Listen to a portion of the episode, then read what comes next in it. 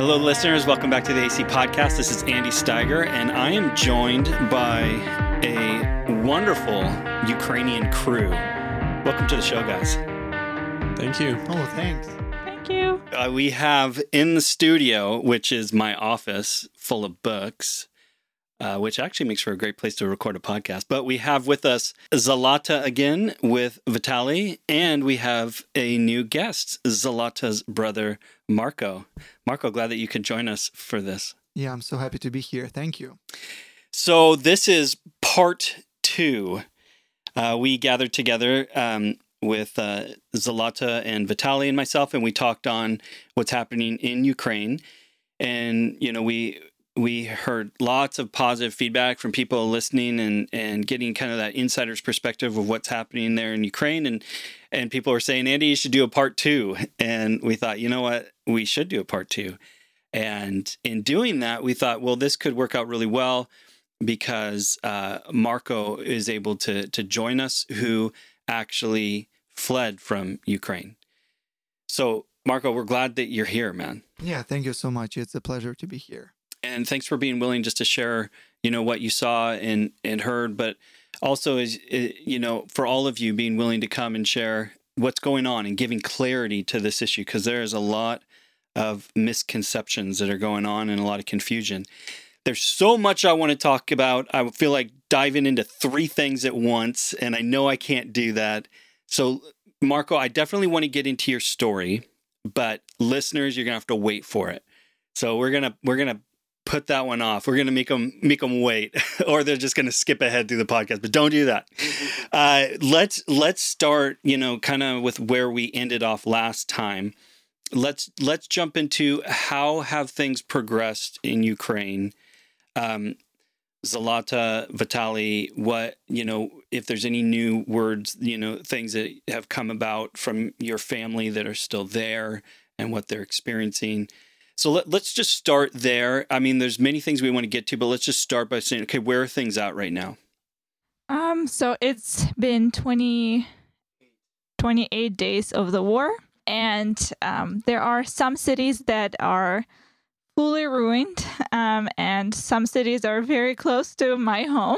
Um, and That's got to be that's got to be really disheartening to see these pictures of places you know that are just being destroyed. Yes, it is for sure because for some people it's just news, but for me that like that's my childhood, that's my home. Thankfully, my home hasn't been ruined yet and hasn't been bombed yet, so that's uh, we're th- thankful for that. And church continues uh, serving people in there, but uh, there are um, there have been around 10 million people that were displaced. Uh, and around three and a half million people that actually fled to different countries. Let's just let's just pause there for a moment. I mean, that is a crazy number. 10 million people that have been displaced. And it was interesting. I was reading an article today that it's not just people in the Ukraine that are fleeing, but you I'm hearing also stories of people from Russia that are fleeing. It's just is this is it's just a hot mess all around. Yeah, that's true. Where where are they going from from what you guys know? Um, so there are people from eastern Ukraine. They're going to west of west of Ukraine or to three and a half million to the Europe. So this is an important point then. When we're saying that 10 million have been displaced, that means they've been displaced from their homes. So that might mean that they've gone somewhere else in the Ukraine or that they've fled the Ukraine entirely. Well, uh, that means that they left their homes, and we are mostly thinking about those most critical areas in the east of Ukraine and central of Ukraine, right? And they all all of the people who could leave, who could evacuate for the good and for the sake of them saving their lives, uh, they l- they left, and now they're either in west of Ukraine uh, where different churches, different um, humanitarian organizations, you know, they're helping and providing them the place to stay. Uh, and um, there are different borders with Romania, with Slovakia, with Hungary, with Moldova. And that's where mostly women with kids are getting out, some of men with uh, more than three kids or other circumstances. But yeah, Are very many coming to Canada? Um, thankfully, like Canada was amazing help. For now, no, but they're in a process because Canada just opened up a couple days ago an amazing program called CUAET, I think something like that. Uh, and it's uh, they are providing three year visa. Uh, Is work. it for construction workers? nope, that's for anyone. Um, Okay, work 'cause I or heard study another thing visa. about construction workers, but yeah, so it's anybody for three years. Anybody. Wow, that's great. Yeah, Canada has been really helpful, really supportive. Yeah, last time we talked was actually very interesting because on the last podcast, it did seem like Western Ukraine was a safe part of Ukraine. Now, it doesn't really seem like that anymore. Things are changing. I personally have a brother and a brother in law who couldn't cross the border with their families to, you know, accompany their wives and like their, uh, you know, um, my younger sisters to um, Poland, and now they're actually the family update that I have that they're actually in Spain right now with my auntie, and the program that Canada has been uh, working on for the past like three weeks, and now finally like several days ago they announced that now you can actually apply and come to Canada. That's what I've been trying to bring them uh, to kind of using exactly that uh, uh, that simplified way of applying for your visa and they give you open work permit if you want to. They also allow you to study and stay in Canada up to three years. Um, and they give you like an opportunity to just experience a life here away from from all that uh, that's craziness that's happening there in Ukraine. Um, and for people that stayed, it's mostly males right now in Western Ukraine. And even there, like you know, last time we talked, the the areas that were in conflict were pretty much like you know we were talking about Eastern Ukraine, Southern Ukraine, Central Ukraine. Now our last update was that there was a missile landing only 20 kilometers away from Poland uh, Poland por- border. So that's a huge, uh, you know, that's a huge update right now. That's a huge announcement that like maybe now, you know, NATO, maybe now UN will feel a little bit more threatened by that because that's getting closer. If first Ukrainians were just kind of like, you know, suffering, going through that, now maybe other nations will be potentially compromised, which is a huge, uh, you know, shift in this entire unfolding war conflict. Now, there's a meeting that's going to be taking place with NATO, if I understand correctly, where they're going to be deciding uh, what their what you know their actions is is that is that right? Like, what have you guys read or heard? Yeah, like we they in the last while they had meetings with European Union and now they will help with NATO to see if they could help. But there are different opinions on that. Uh, some people believe NATO will step in. Some people will say no way, and some people say here we go the third third world war. Yeah, Third World War. Yeah, it's kind of like all all the in between. The other thing I've been hearing too is that Ukrainian pressure, sorry, Ukrainian president is also being pressured to compromise or to um, make a deal, you know, for lack of a better word, with with Russia. Yeah, I think a lot of Russian um, people are pressing him or countries that support Russia. Um, it was very, very interesting. We just saw a video recently about um, Russian students of a big university the best university in Russia. addressing our president, saying, hey, let's negotiate because we want to be in peace with people our own age because we are the same nation. We are sharing the same land. And um, yeah, so there's a lot of pressure on him. It's funny enough you were actually asking about whether there's a pressure on the Ukrainian president because I was actually thinking about it. Um, it was a very smart on Putin's end to make it seem like Zelensky is a threat. You know, the, Zelensky is the target. So the way it, they make it look right now is that if Zelensky would step down, they would stop.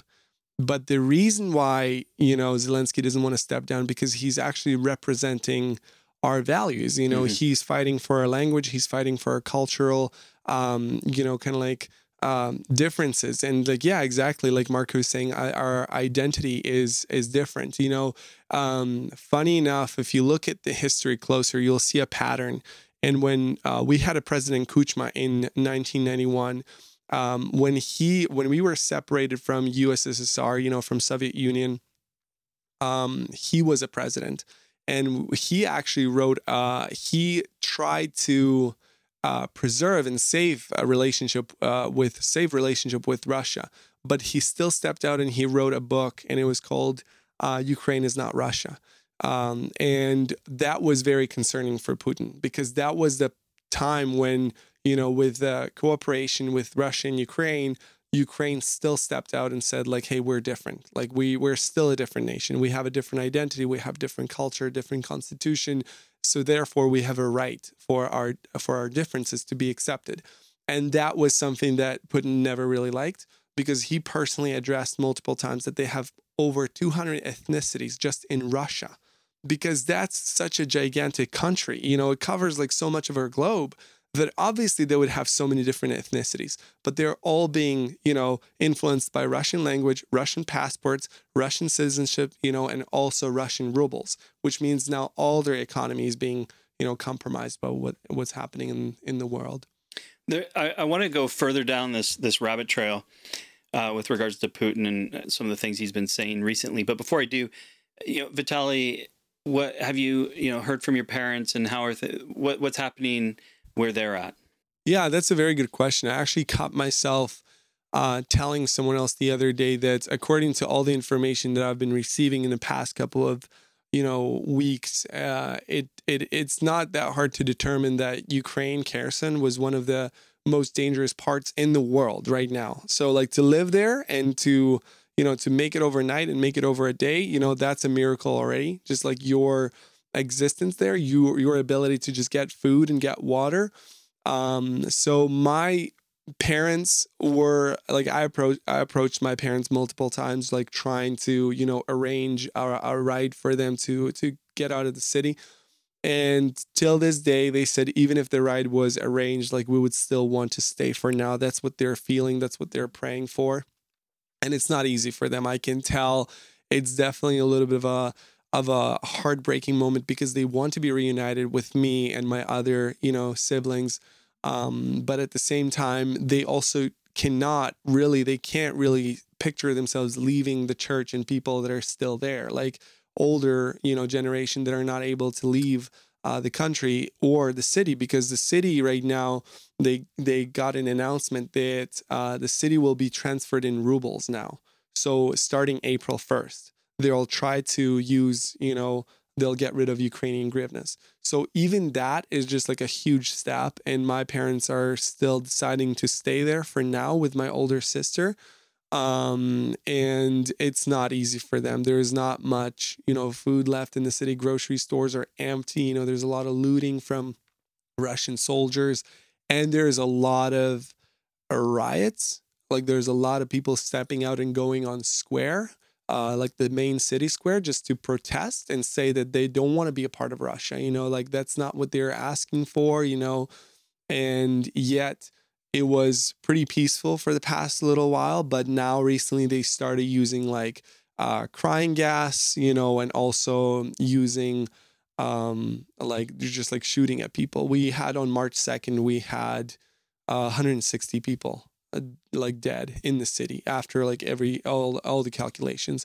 But like and ever since like it's really hard to keep track because people are going missing and they're not officially announced like dead or you know or killed. But at the same time like people just can't get a hold like hold of uh of their family members and stuff. So it's not a it's not an easy situation in the city at all. So it, it's it sounds like it's it's deteriorating uh given the conditions and the challenges uh, but yet your parents are remaining to serve in the church that, that they work at. Is is that right? Yeah, yeah, that's correct. The church that they planted, uh, they just don't really see it as an option to leave, uh, because that was the place that they were called to to you know to minister, and they were appointed by God in that area, and it has been very, uh, you know, noticeable that it has been a, a very huge source of support for people that stayed um, because a lot of people left from the church and uh, they were just trying to rescue their families and their kids and you know but at the same time my parents decided to stay with those who couldn't uh, really immigrate or move. You know it's interesting. Often when we think about church planting we think about you know sacrificing you know in these minor ways as you know you're you're trying to grow this church but we don't think about what does it look like to actually be committed as a church planter to a people in a in a uh, a city where it's sac- you're sacrificing to care for them. Uh, but th- this is an important part of what the church has actually looked like throughout the throughout the centuries. is this sort of service, which is amazing to see your parents, you know, doing that. But it it's a it's such an important reminder, I think, to us of what it looks like to follow Jesus. Yeah, I'm not sure if I mentioned it last time, but you're so right. You're so correct of what you were saying because previously, you know, I was just like thinking how well they're oriented on eternity, you know, with everything that's happening around. And it's so crazy to see how their spir- spirituality is not affected by the physical, you know, uh, changes in this world, which is like a huge um, indicator of stability and maturity, you know, in um, you know, in in Christ and their uh, path walk with God. Because a lot of the times you just like talk to people and and you can you can you can notice how you know people are people say that they're saved, but they're still so scared of you know what's after I die. But if you're really, really looking into the Bible from my personal perspective, if you are so confident that your relationship with God are active and alive and you're talking to your God like to your friend, you know, there's not much that of a of a, you know, scarcity or or feeling of being so afraid of what's coming next. So I think for them, focusing on eternity, knowing and being so sure about what's going to happen to them if they die, you know, that's what gets them going. And that has been such a great example of faith for me personally as well. So Zlata and Marco, what what are things like in your hometown? Um, we like I, I just want to after what Vitaly said, I just want to say that I really admire his parents and pray for them and their safety. Well, yeah, yours as well, because I I keep seeing photos of your dad just like working on on the humanitarian supplies and groceries and and grains that they're receiving for people. So it has been like uh, wow, like you know, like our parents really stepping up this. And I think that's something that I want to say is that it's amazing to see how everyone has such an amazing and unique place to play in Ukraine. There are some pastors that stay like Vitaly's parents and support people on the field. And I think that's what God called them to the moment, to that moment. And then there are people like my parents that uh, strategically moved to Western Ukraine uh, and they decided to because God called them to be more strategic thinkers. And my dad is currently organizing a psychological group of um, psychological help uh, to to people that moved to Western Ukraine and humanitarian aid. Um, so I think there are place for both. And sometimes you might hear some stories and say, "Oh, but I'm doing nothing," or "What what am I doing?" But it's amazing to see how God gives such a great, great gift to each person and great calling. But in our city, um, the news uh, in Zaporozhye it's a little bit quiet, uh, and there's no bombing. There's some times where people had to go uh, to hide in the bomb shelters. Um, but um, yeah, they currently are able to serve, uh, like the church is able to serve. And we actually had two meetings for seniors this last week, like um, seniors from veterans' home uh, that would never step into church before this. They came in and they got some food and they literally were crying, saying, Thank you that we don't have to live through these horrible times by ourselves. And then there are churches that organizing help and support. And we are kind of a churches that welcome people from Mariupol or Kherson, like those cities where they leave and they come to our city to stay overnight. Um, and and they go to Western Ukraine. Um, and there are been crazy stories about what happened to people from Mariupol, and Mark can tell a little bit more about that. Yeah, as Zlata mentioned, that there are many churches, including ours, helping two old folks and helping to people who are evacuating for, from the most critical areas. And I was actually on the call with two of my friends who stayed in Zaporizhia. And uh, as Lada said, it's safe there as as for now. However, 30 kilometers from Zaporozhye, where the villages and highway on the way to Mariupol, uh, it is absolutely crazy. There are just no village. Some of the villages are just there's nothing there. You know, everything is just pieces, pieces that people are laying on the roads, and you know, uh, many things are happening. And uh, there's one highway which goes from Mariupol to Zaporozhye, and that's from what my friend told me is the battle is going there right now for that highway because this is the only highway which goes to Mariupol, the only way how Ukraine can provide humanitarian help as well as to evacuate people from all of the critical areas at the moment. And as for now, Ukraine standing strong. Our army is, you know, God is blessing our army, blessing our people. So thankful uh, for our president. And uh, speaking of stories from people who were evacuated from Mariupol, you know, when my friend's telling me he's one of volunteers in territorial defense, he used to be. Uh, and, uh, you know, you see many, many buses coming without windshield be- because, you know, while they were driving, there was a missile and pieces of missile were just got in the, in the front of the car, people getting hurt, injured and people are scared because when they go to Zaporozhia, they don't know if they will survive. When when you were there, the the the atmosphere must have been tense.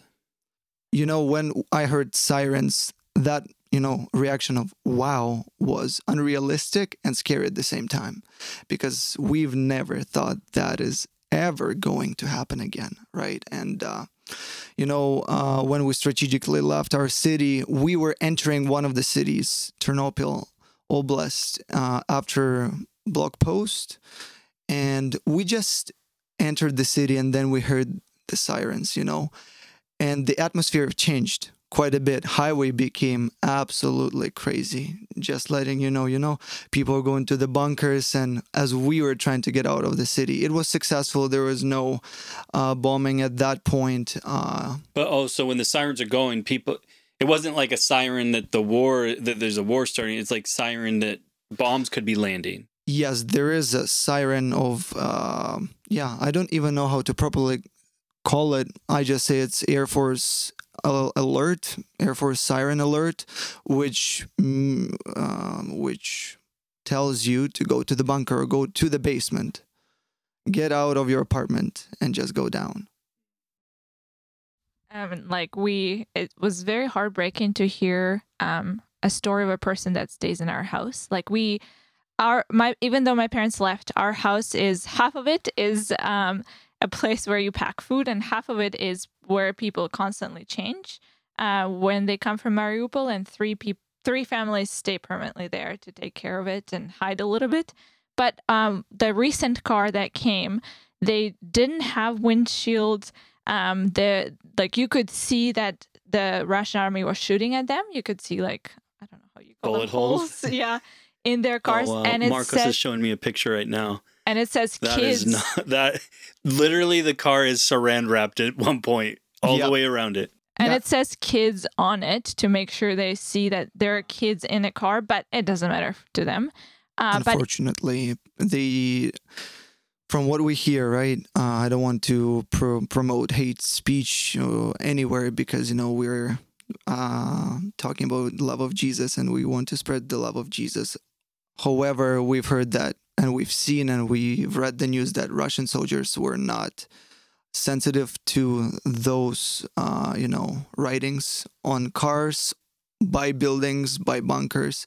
They're still shooting, they're still bombing, regardless, kids or women, it doesn't matter. and and that family that came, they um, I talked to a lady that accepted them, and she said they were shaking, like that the kid barely could speak, like the the parents were shaken so they like the kids were like they're resilient, sometimes more than adults. So after one of our um, people that accept them gave them a gift, they were fine. But the parents, you could see the terror on their face and how they were so thankful to God that they could make it, and they were not even Christian till that point. exactly. This psychological warfare, which is going on right now in every home, in every person's mind, is incredibly hard.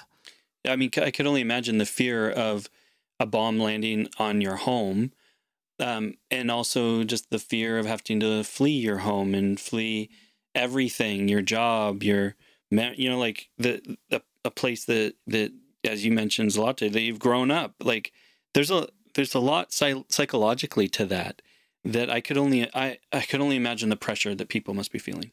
Yeah, it's just to think, to put it into a perspective that, you know, when you think of some of the memories there and of some of the places where you've had great memories, it's gonna stay as a memory forever now.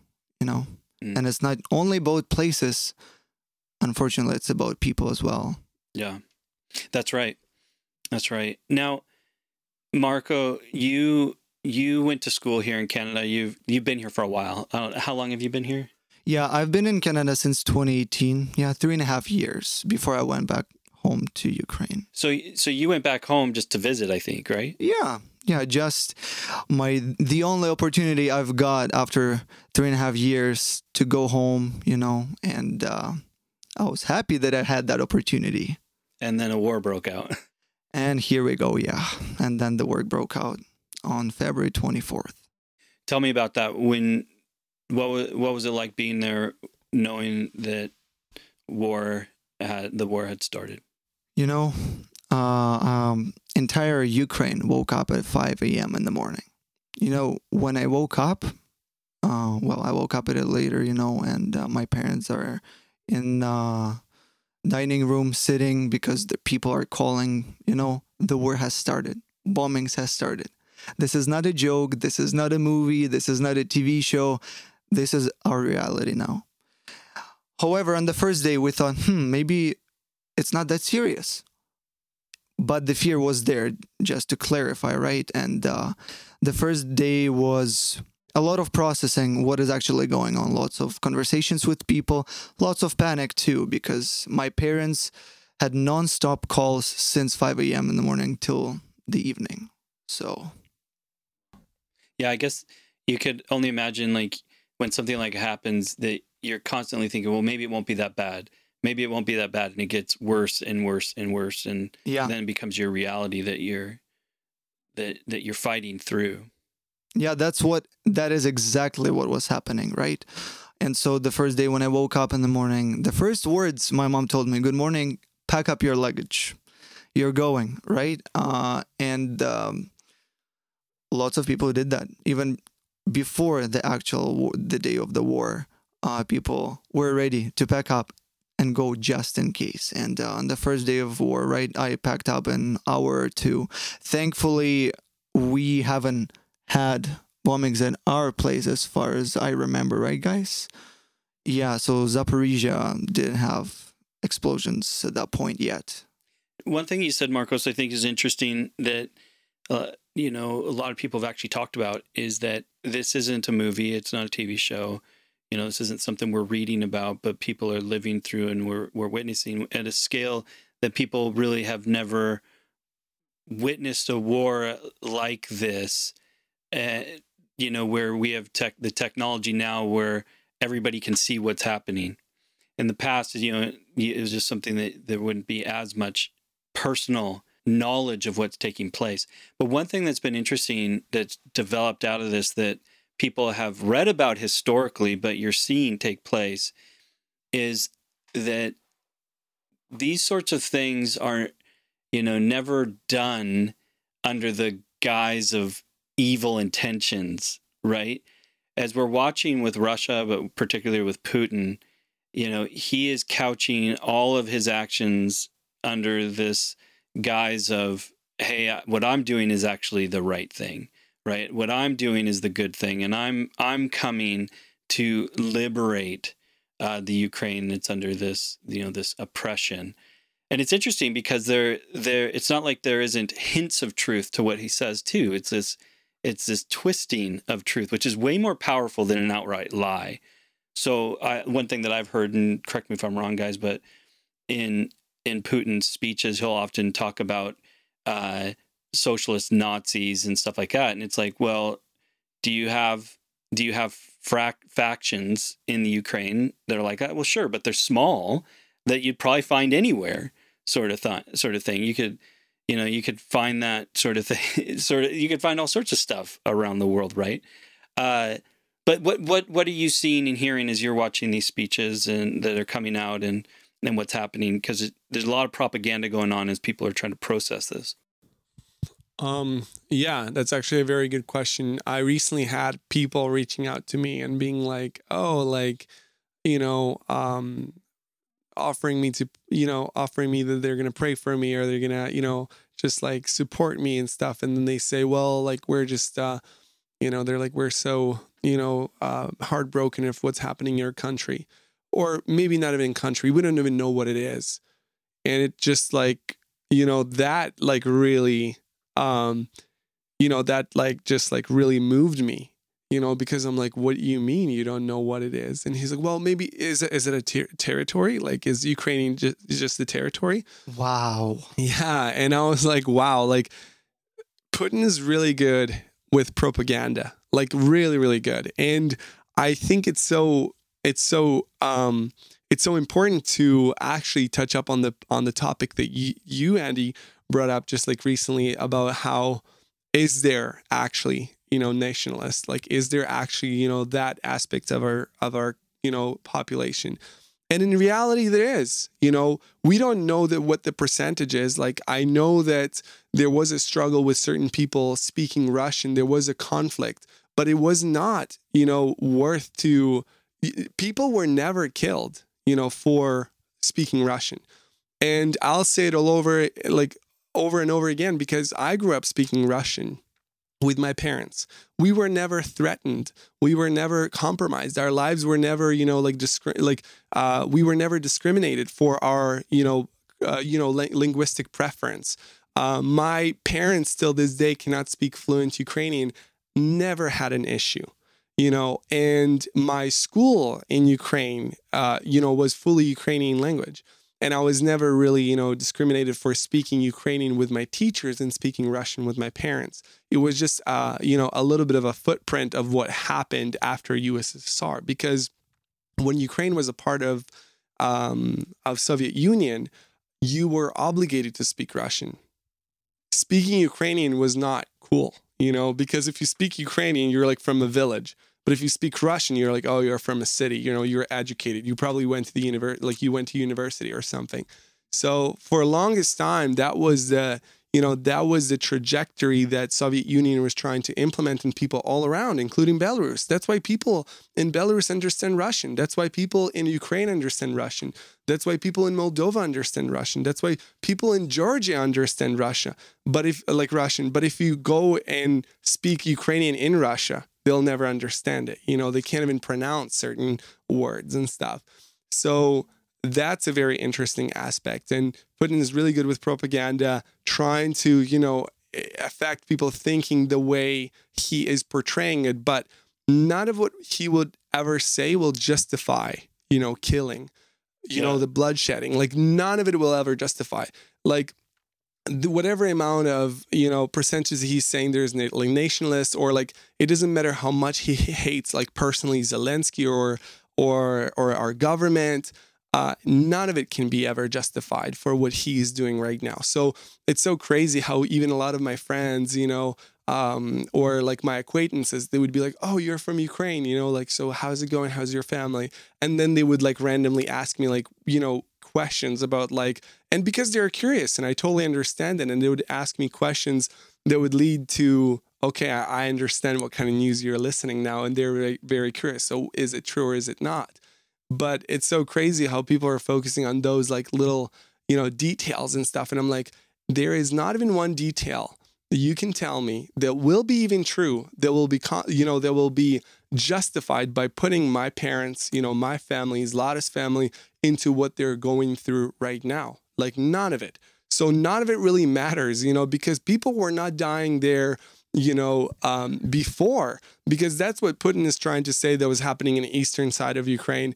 And it has been proved like so many times, you know, like we were applying to UN court, we were applying, you know, to for the investigation on international level because we were interested whether it's really happening in Ukraine, and none of it was ever proved.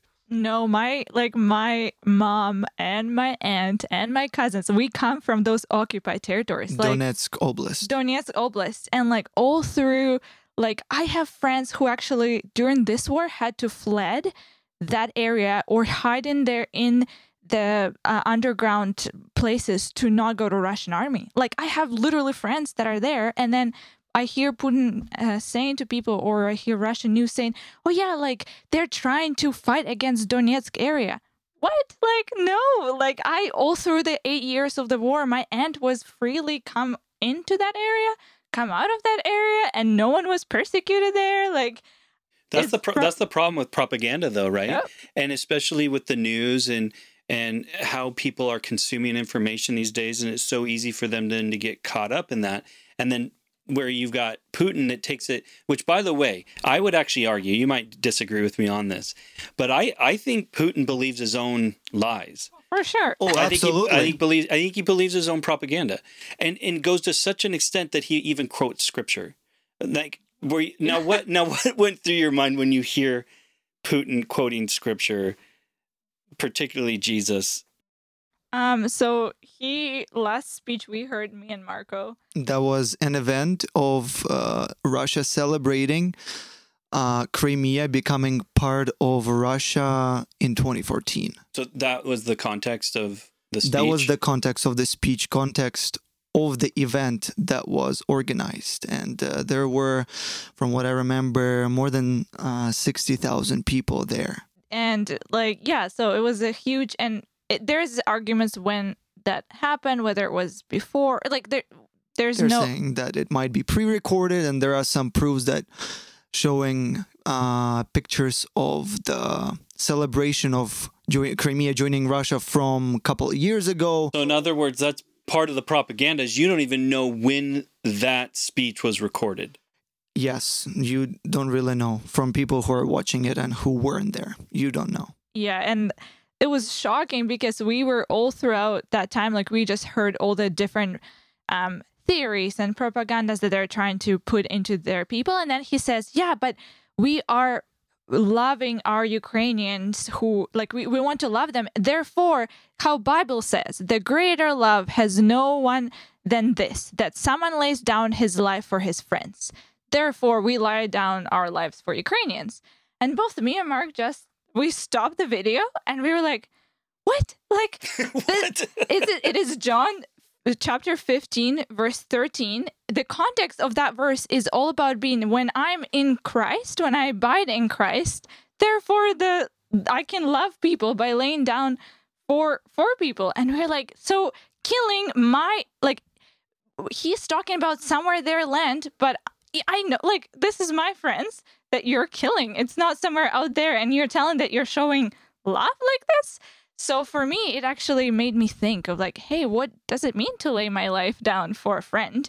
And actually, like looking at Vitaly's parents or pastors that I know, or even some of like Mark's friend who's delivering food uh, under bombs, like those people are laying their lives there for their friends, or they're getting rid of, of their privileges to help and serve people. And the main example is Jesus Christ. So compare, take Jesus Christ as an example of a person who laid down his life for us, and compare Russia. I'm like, oh, that doesn't, that doesn't fit m- my it doesn't mind. align. Well, that's because it's you know it's that twisting of truth, but sadly, people can get caught up in in in that twisting Yeah. of truth. And unfortunately, uh, from the stats which I know about that, unfortunately, Russian people believe that, believe what Putin is saying, and the percentage of population who is supporting Putin has has grown by ten percent. So right now it's seventy one percent. Unfortunately, of population who is supporting Putin and everything he is doing. Yeah, and my friend um, who lives in Moscow was again threatened to stop talking about um, The her- truth. the truth, um, and objective um, like truth. there are even i- amongst the Christians, like it's it's very sad how Satan works amongst the Christians. That Yeah. it is like so there's so much divide, and especially the pastors that support Ukraine or want to pray for Ukraine, they get put down, or the pastors that there are uh, uh, celebrity pastors in Russia that are not speaking.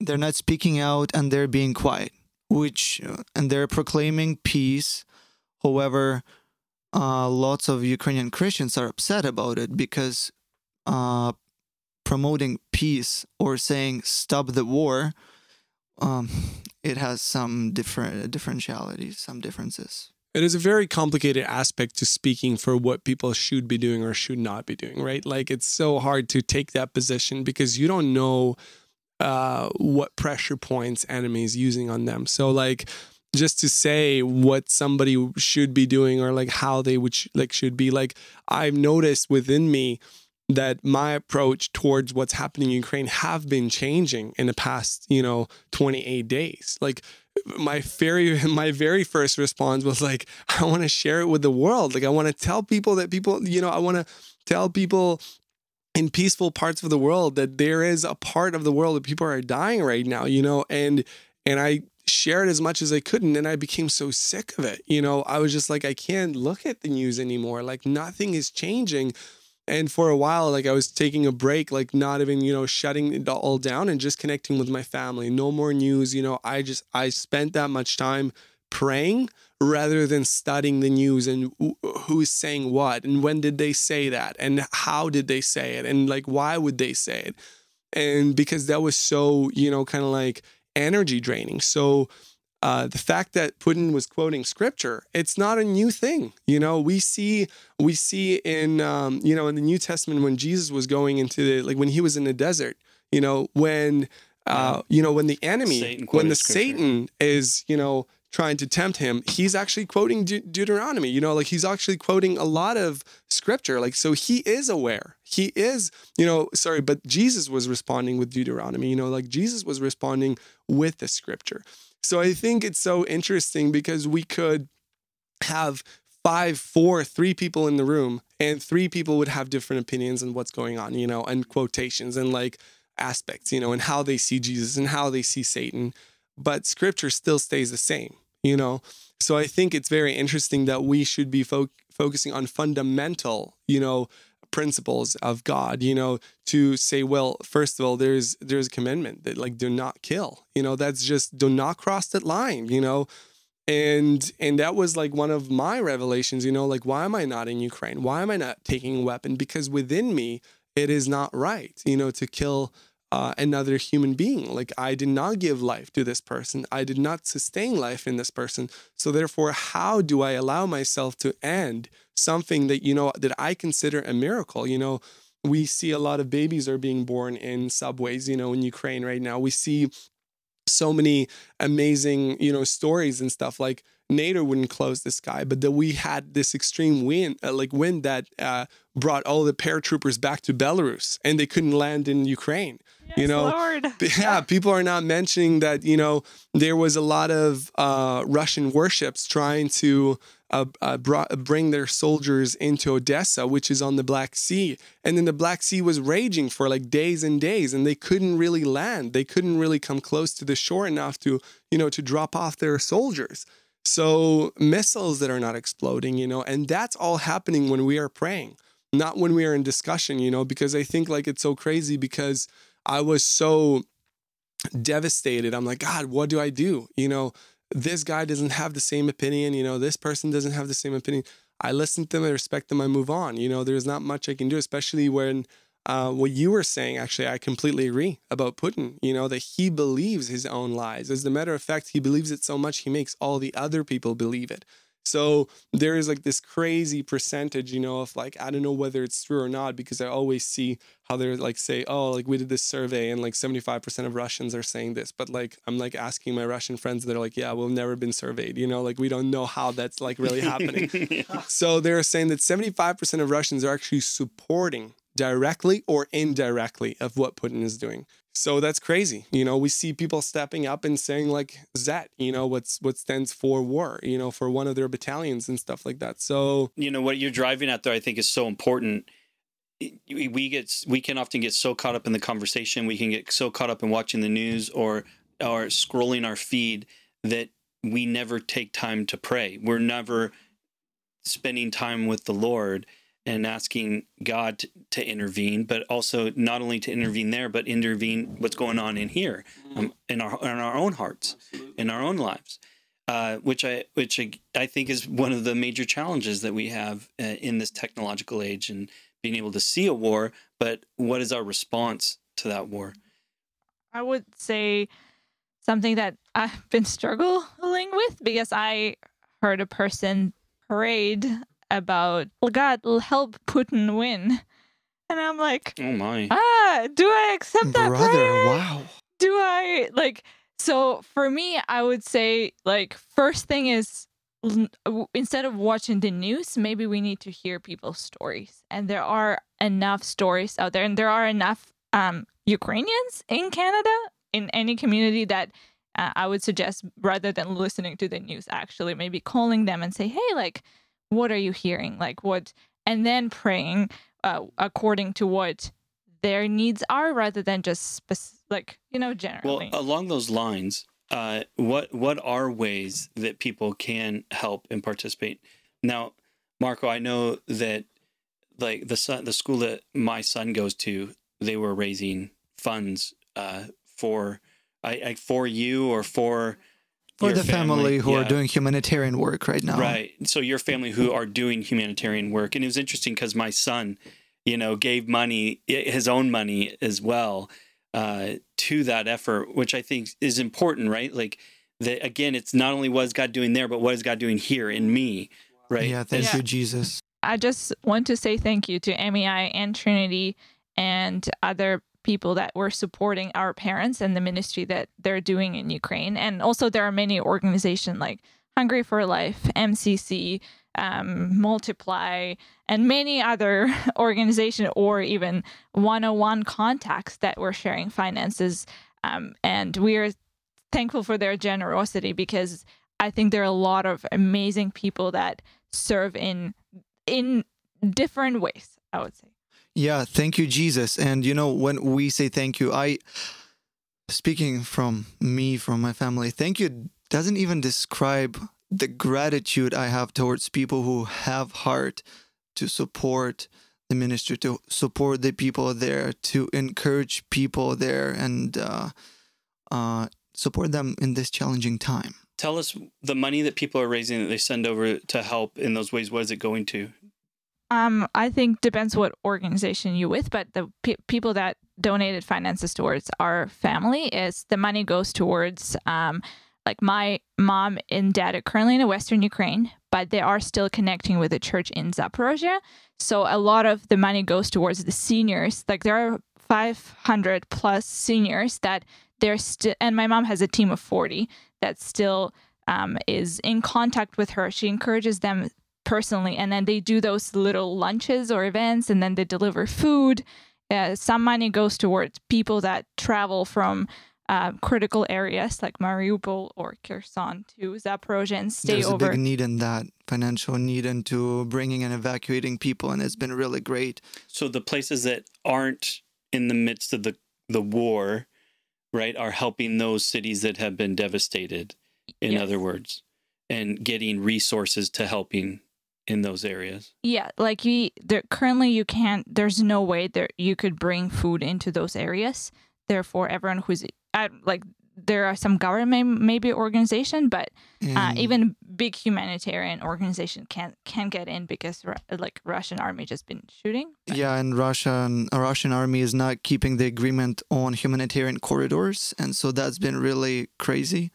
Well, even Um, with the media, because I know that some different someone- people from the press have been killed as well. Oh yeah, there has been American uh, journalists who've been killed, English, and many other ones. Yeah. And and then and when people um like move, go to Western Ukraine, they also need food and clothes, and so a lot of organization um so like a lot of organization help them to buy to buy clothes or to buy food or um yeah just even help their kids maybe get some supplies for school or Yeah, that's actually so interesting when we when we talk about like humanitarian help. Or I, I've personally had so many of my friends reaching out, you know, who are students, you know, just starting their careers and they don't have a lot like a lot of money, but they would still, you know, like e transfer like twenty bucks, fifty bucks, or hundred bucks, or whatever it is, right? And that has been, for example, like going for like you know purchasing like airfare for some of my like family members, or just making sure that they uh, like survive because they don't have an income right now, you know. So that was very interesting another very triggering thought and i just want for people to ponder on it you know because a lot of when people get caught up in lies like it's so important to just see facts. And speaking of humanitarian help russia is saying that they're so like you know quick to help and they're just willing to rescue people and bring them you know food and water and whatever they need And lately, I've been thinking about it. I'm like, well, there is a wonderful indicator to to see and find that truth about what's happening there. And the truth is, we just have to look. You know, if Russia is offering so much help, then why, statistically speaking, registered so far only under 2,000 people that used Belarus and Russia as a country of refuge? And then we see that over a million people just went to Poland, you know? And if we're talking about 10 million people in Ukraine being displaced out of their homes, so they have nowhere to go. And, you know, geographically speaking, those areas they're being attacked right now and bombarded. And from, you know, Russian perspective being delivered from Ukrainian na- nationalistic government, then why those people that are being rescued right now, you know, are not going to Russia? You, you it's such a drastic difference, you know, like they're being literally de- like, you know, delivered, they're being liberated, well, you know, if you then if you want, you know, a little bit better quality of life, then go to the country that liberated you. But nobody wants to go there. You know, it's crazy. It's strange, is it not? Right. uh, it it's been really fascinating to see that uh, because I'm following uh, Ukrainian and one of the Russian news as well. And you know, as we are talking about, um, Russia is not keeping the um, agreement on humanitarian corridors and they're shooting people and they're taking over the humanitarian help to show Russian media that they are helping with humanitarian aid. How ironic is that, right? Yeah, it's uh, very interesting to see that one of the trucks that they showed on their TV was actually trucks that we know who who del- like who delivered and packed that truck. So it was interesting. But for me, like I going back to what Vitali was saying is is that um, I think the reason why people are not going to Russia is not only because they're aggressor, but I think I personally feel for people of Russia that mm. don't believe what is gonna like what is gonna come to them. Like i talked recently to one ministry and i said hey like to one missionary who used to be in russia and has ministries there.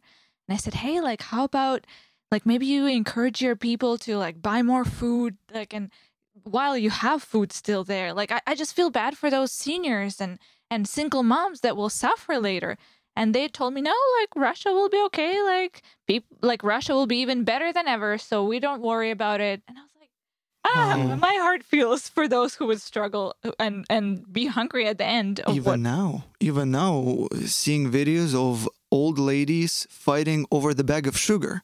So it do, it is already starting to uh, people of Russia start feeling it already. Yeah.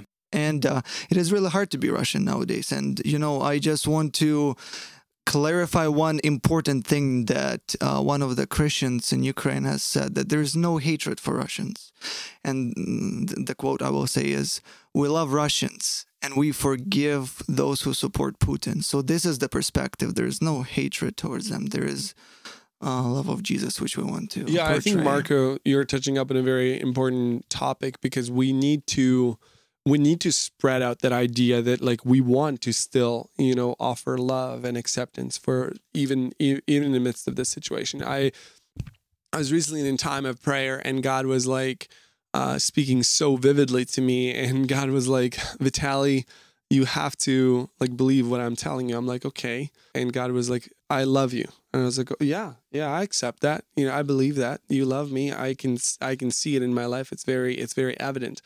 Like, I love your family. And it was like so hard, so much harder for me to believe because like that's what my Mm. family is going through. But I was like, okay, God, like, no, I believe you. I believe you. You love my family and you take care of them. It is, it is true. And then God was like, I love Ukraine. I'm like, well, yeah, like you do, but like I see all that pain, you know. And then God was like, I love Russia. And I was like, and that one was like really hard for me to, you know, to be like, oh, for real? Like, you know, God, like you're gonna, you know, test me like that right now. And then finally God was like, I still love Putin, you know. I and for me, that was just like so mind blowing. I'm like, I didn't want to agree with it. But and and it's so I I there's a lot of wrongdoing in in what's happening right now and they're raising an ethical question saying well yeah those a lot of those soldiers they once they're being in captivity they're saying oh we didn't know we thought it was training and but then why did you shoot at people you know why did you you know why did you kill people when you were saying you thought it was training? And they said like well we couldn't you know we couldn't retreat. We wouldn't we couldn't come back you know or like retract our troops back. Like we were forced to fight and stuff. And then you understand that uh, you still love people you know you still love that person. You just hate what they did. Like you, you hate war. You hate violence. You hate all the violent uh, approach that they're taking and yet you still through all of that you're trying to find the aspect of like no i still would love you This is the interesting part. Maybe this is a good place for us to to land. Is you know we've talked a lot about truth today, and that's the hard part. Is that you if like what you're getting at, Vitali, is that you can start to lose sight of truth in the midst of war. So there's the propaganda and there's the twisting of truth. But what you're what you're talking about is the truth that God loves you, right? And that God loves your family and that God loves Ukraine and God loves Russia and God loves Putin. And but it's interesting because that's truth, right? But truth is difficult to to grab hold of in the midst of all that's going on. We, we th- there is this temptation in us to want to grab hold of the propaganda, to grab hold of the lies and the twisting of truth that wants to turn us against each other and to to make war, which is the very problem that we're in, right? And again, that's this thing that leads us back to God. It leads us back to prayer and it leads us back to saying, Lord, would you please teach me because I want to make war and I know that you are the Prince of Peace. So help me to follow in your footsteps and to not get caught up in the lies. Does that make sense? Oh, absolutely. Yeah, no, for sure. As as you are thinking, I'm just like actually visualizing what would it look for us, you know? And it's a very interesting aspect you're touching up on and and I haven't shared it with Marco, I haven't shared it with Lada, and I only shared it with a lot of my close friends. So it's kind of interesting that I feel, you know, moved to share it right now, but I uh, you know, thinking of what you were saying, you know, the actual truth is I realized that a lot of people are standing up for Ukraine, for you know, for the country, and I love Ukraine so much. I love Ukrainian language. I love Ukrainian uh, culture. I love people in Ukraine. Um, I'm just not sure whether it is something you know that it's worth dying for, and that's including for any you know country like you know and it's it's a hard thing for me to say. I never thought about it you know but then i thought to myself like how could i how could i encourage you know my president take the weapon if i would never take the weapon? You know i glorify him so much and i think this is so awesome that he's you know this courageous uh, young man who would uh, not you know flee the war but still be in it. And yet i caught myself thinking that i wouldn't do it. Why? Because i don't think you know even my country that i love so much is worth dying for. And that goes for you know russia as well because if people would give up their the principles of politics and the aspect of like what you believe is the matter what you're going to die for you know and i was thinking i was talking to my dad about it because in my family we had you know my great grandpa he was persecuted for you know for his belief and he was taken actually by communists in kgb into the russian forest and he was shot there and he still had 11 kids at home. He you know and and just hearing those kind of stories you know people would die for it but then all the kids would have revelation from the holy spirit that you know that he wouldn't come back home. And that was something that they felt like there was a sacrifice paid but he never he never fought back you know he never wanted to shoot them back. He never you know and none of the family ended up being with like you know it sucks like and and don't get me wrong like it's devastating. Like I can't even imagine what my grandpa experienced, you know, being in that family, being his kid, not seeing his dad coming back home. And yet with all of that being said, I think it is so important to focus on what are you actually going to be standing up for? Because what if in 5 years it won't matter? you know and and it sucks because for a lot of those people yeah they still want to you know for my for my uh, parents like they don't want to leave the country and they also don't want to stay in Russian city, you know, now that all of a sudden you didn't go anywhere, you didn't move, you know, you didn't move locations and all of a sudden you were Ukrainian, now you're in Russia. So like that's obviously not right. But I'm just saying it more of a You know, there's another way you could say it too is what's worth what's worth living for, right? Cuz it, it's I think it's in these moments that you really start taking account of these important ideas of what am I doing and what really matters and, and what should I be focusing on and how should I be living?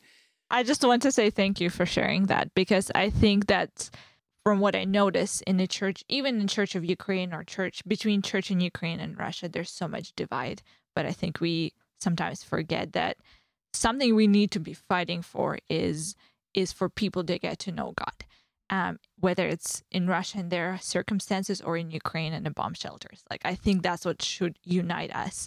Um, and um, if Canadians could pray for uh, and Americans could pray for Ukrainian church and Russian church to stay strong in those moments and actually remember that they shouldn't be fighting for only for their country, but they should be fighting for the souls of people that they're encountering in what what which way.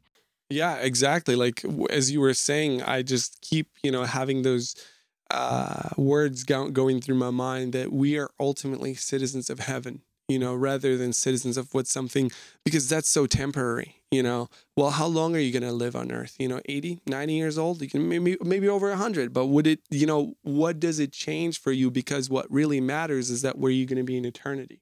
And so, is being a citizen of a country worth dying for versus being a citizen of heaven is worth dying for? Yeah, well, if I, if I'm understanding correctly, that's that's a very good question, you know, to to ponder on and really consider, you know, because we're so oriented with what's happening on earth that we often forget that, you know, by waking up in the morning and speaking up to God and be like, God, like, I want to partner up with what you are doing today not ask you to help me with my you know certain like achievements and stuff and i think with all, within us we have that call we have that search for something more um, you know reliable than anything physical because you look at anything you know if you're listening to this podcast in the car or at the, at your work you know or at you with your family or with uh, in the living room or whatever in your bedroom anything you can see feel touch smell it all has expiry date, you know? And there's something within you, something spiritual. Your spiritual being is telling you there's more, you know, there is um, there's spiritual existence that goes beyond your physical existence. And and that search can be, you know, you know, demonstrated through like differently in any in anyone else, like, you know, in every, in everyone's life. Like, but at the same time, like that's that's a good question like you were saying like is that you know can we focus on something more eternal you know, rather than something that has an expiry date. And here I am fighting for this, you know, and ready to die. And then my eternity is being determined by what am I fighting for here on earth. Yeah.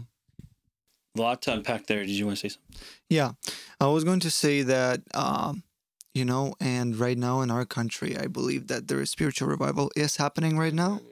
And uh, I believe and I know that there are many Christians and many Christian communities in our country from different denominations are becoming one and they are helping and they are serving to people and they're asking questions and they're getting to know people. And, you know, people who were rejecting God in the past, they are accepting him now. And you know there is there's been really famous quote which has been really popular on ukrainian instagrams uh, which says if you didn't believe in god before this is perfect time to start believing in him you know? And this phrase has been really powerful and uh, you know many people and praise jesus for you know this opportunity for christians to you know ask those questions, ask people to speak about Jesus, to evangelize about Jesus.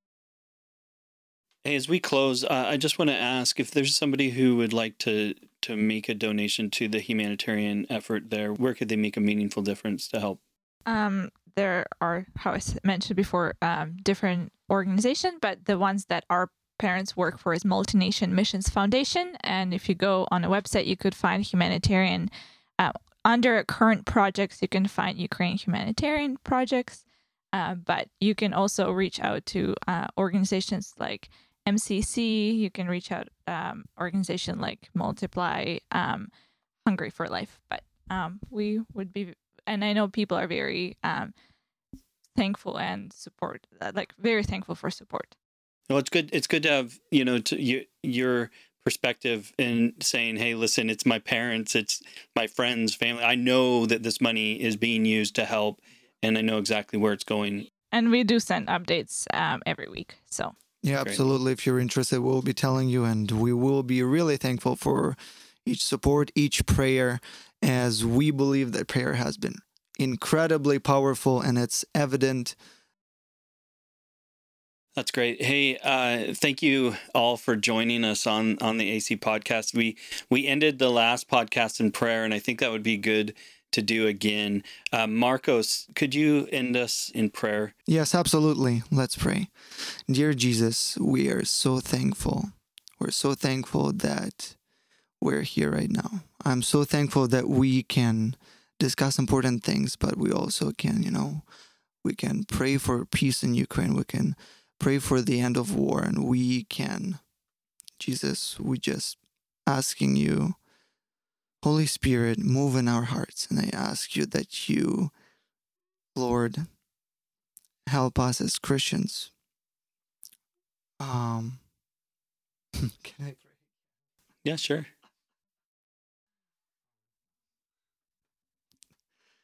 Dear God, I'm so thankful that you've created us. And I'm so thankful that you've created us for a purpose. And I pray for the end of war. I pray that, Lord, everyone who is there right now, I pray for your support, Jesus. They need you. And as we hear those terrifying news, and sometimes you just start feeling hopeless. However, we have you, Jesus. And I pray that you bless people of Ukraine and you stop the war and you bless people of Russia, Lord, and you bring peace to the world. And I pray that you bring peace everywhere, Jesus. And, you know, we just here spread your name around the world more and more and more. Amen.